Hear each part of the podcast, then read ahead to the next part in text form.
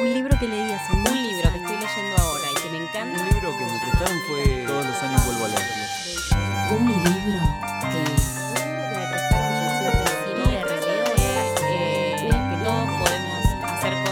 Libro. No, no es una novela.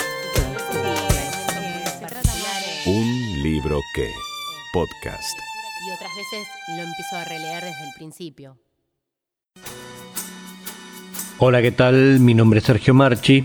Un libro que me partió la cabeza apareció en mi vida en el año 1982-1983. Mi novia de aquel entonces me había pasado un texto que había descubierto en el Expreso Imaginario, un texto que a mí no me había dicho demasiado. Eh, después compró algunos libros de ese autor y yo comencé a leerlos. Me gustaba como escribía, pero no, no me movía demasiado el gusto, la preferencia por otro tipo de autores que yo ya tenía. En ese entonces, 82, 83, yo tenía 19, 20 años, ya era un lector voraz, leí desde siempre, desde chico. Eh, después voy a comentar algo sobre mis preferencias literarias, pero no me quiero ir mucho del tema porque este autor que ahora voy a leer es mi autor preferido, es el tipo que a mí me cambió la manera de escribir, que me hizo entrever otras posibilidades de escritura, que me hizo entrever otros autores y finalmente ese hombre que tanto no me convencía se transformó en uno de mis tres autores favoritos de todos los tiempos.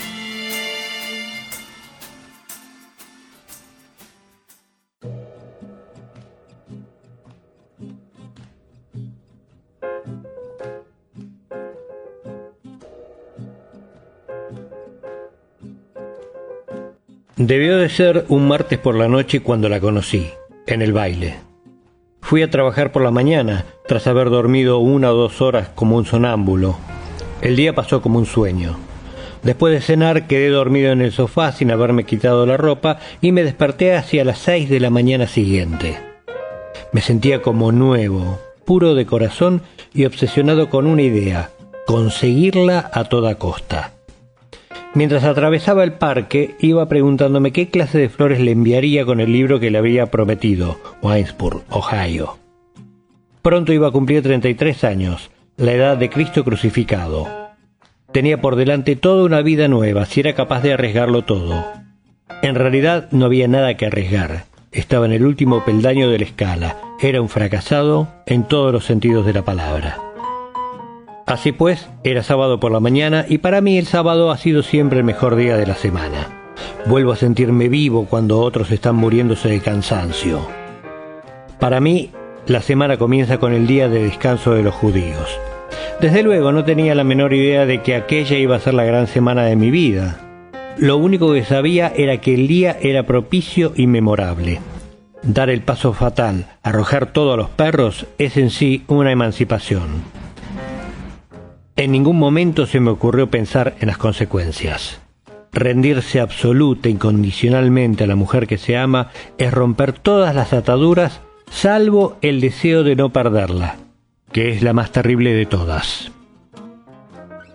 Crucifixión Rosada, Sexus, Henry Miller.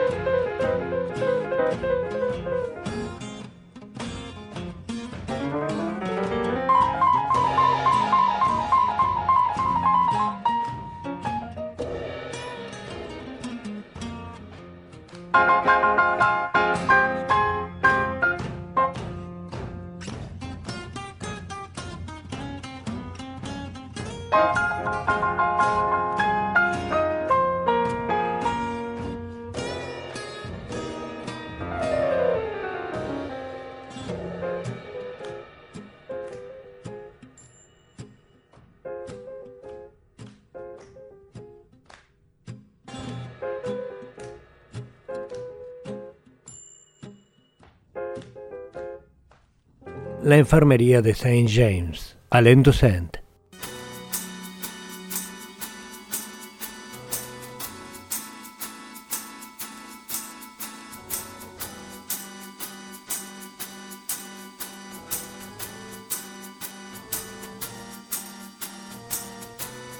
Me acuerdo que una vez, eh, una no, varias veces pasamos con el auto que alquilábamos en vacaciones con mi ex mujer por Big Sur, que es donde murió Harry Miller, y está la casa ahí al borde de la ruta.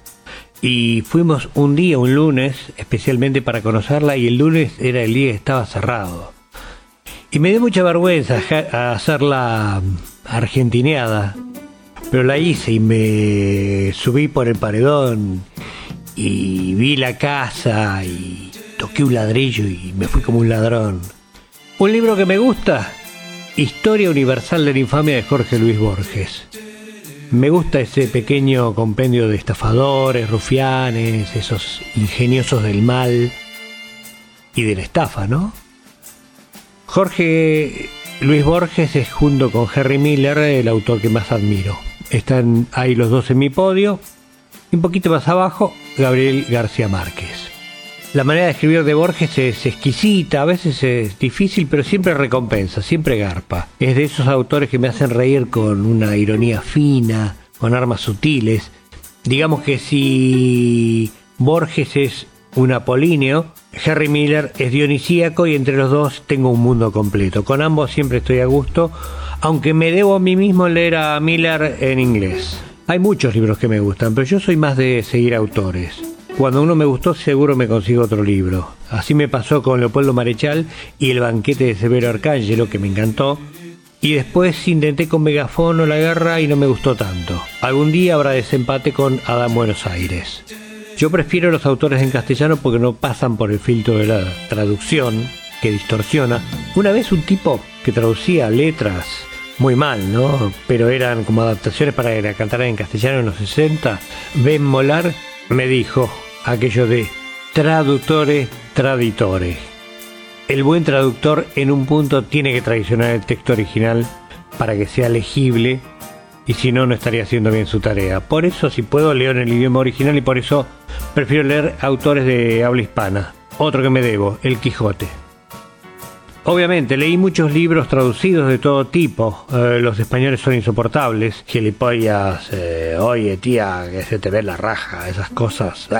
Leo y escribo desde antes de entrar al colegio. Cuando me saqué buenas notas en composiciones en el primario, ahí comencé a darme cuenta de que podía escribir, pero mi idea siempre fue abrirme, por lo menos en esos años, abrirme camino en la música a través de la batería, y lo hice por un tiempo.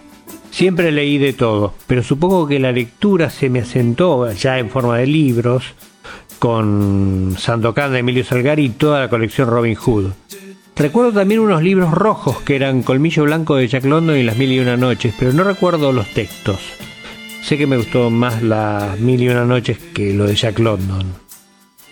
Leía mucho unos libros chiquititos de ciencia ficción, Debo haber leído fácilmente 200 de esos, no me acuerdo la colección, que eran chiquitos. Uno se llamaba El Antiplaneta y un día hice un micro de radio con ese nombre.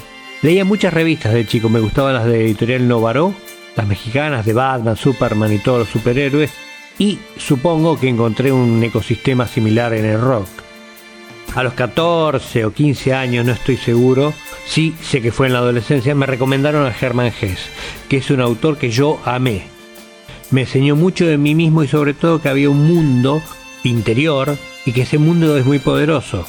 Al no jugar bien al fútbol y al no coparme con el alcohol, no me relacionaba muy bien con mis padres, con el afuera. Sí andaba en bicicleta, pero no era un arte así fundamental.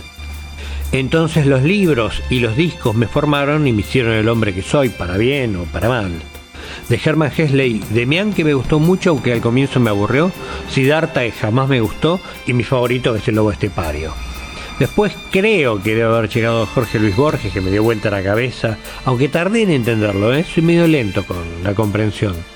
Leí mucho a Adolfo Bioy Casares con el diario de la Guerra del Sardo, un libro muy rock and roll, por lo menos para mí. Leí otros, no me acuerdo cuáles. La invención de Morel no me atrapó tanto, tal vez porque lo leí de grande. Pero antes llegó Julio Cortázar, también por la adolescencia, porque por ahí leí un fragmento de historia de cronopios y de famas. No sé si no lo habré leído en el Expreso Imaginario, pero me pareció tan ingenioso que después quise leer el libro entero y me pareció más ingenioso aún. Y después, cuando encontré los cuentos, me enamoré. Final de juego, un par de, las armas secretas, no me acuerdo. eh pero me acuerdo de, de Borea Cortázar y nunca me gustó Rayuela. Estoy harto de las minitas que se creen la maga. Yo me aprovisionaba de libros en Novelas Alberdi, en Mataderos, compra-venta, canje usados, y en Bam Bam de Condarco 40 en Flores. Yo vivía en Flores, en mi barrio. Pero también, la verdad que compraba en todos lados. Me acuerdo de muchas ofertas en librerías de Avenida de Mayo.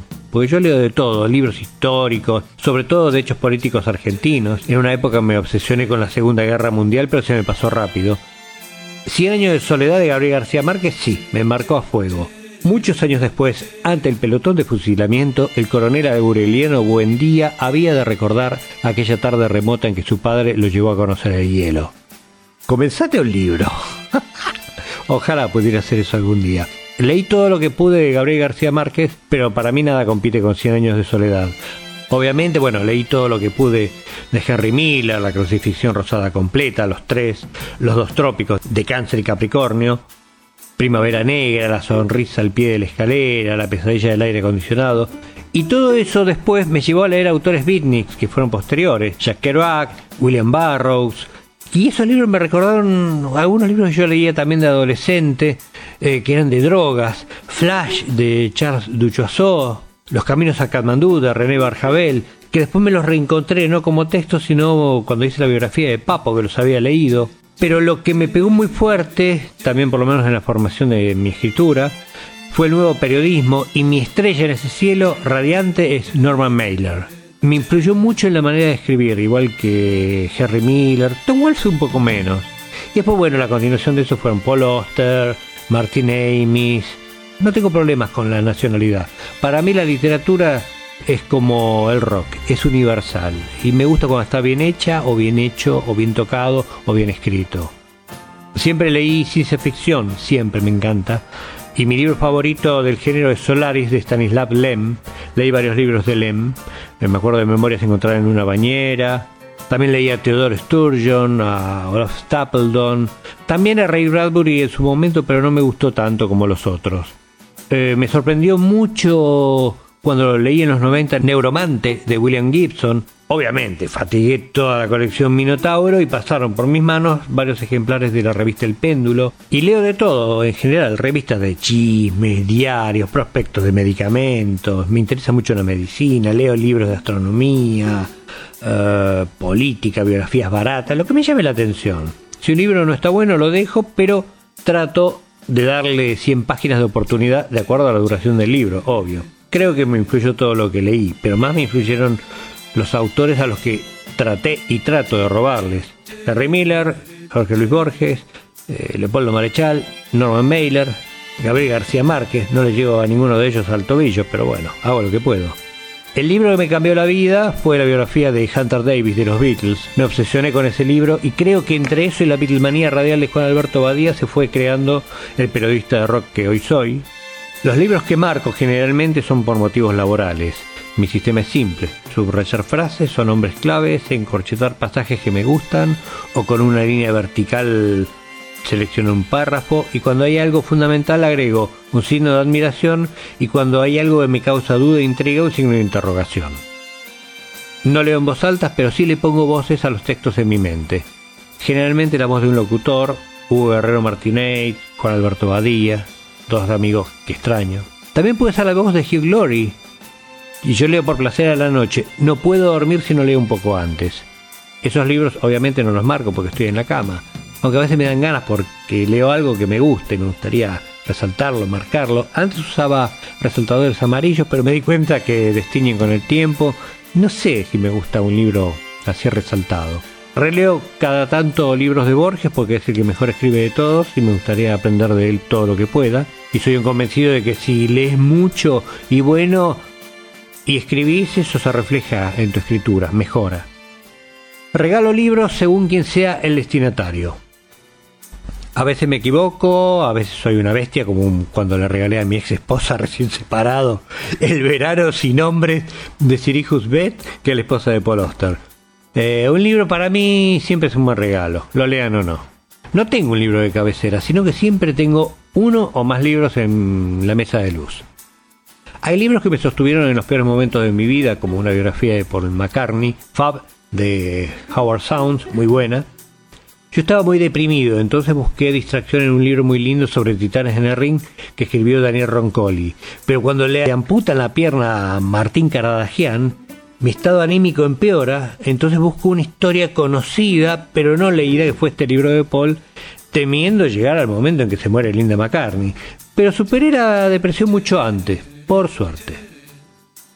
Me pasaría horas hablando de libros, leyéndolos. Tengo una biblioteca muy amplia, me gustan las librerías y me la pasaría leyendo. Hago descartes de los libros esos medios baratos que leo porque me copé en el momento, porque me gustaron. Voy juntando y veo si los puedo donar o canjear o hacer algo. No soy amigo de leer con música de fondo. Puede ser algo neutro, muy bajito, onda wallpaper, pero me distraigo muy fácilmente y la música ejerce una poderosa atracción sobre mí, entonces trato de no distraerme y una cosa así me gustaría leer con menos ansiedad.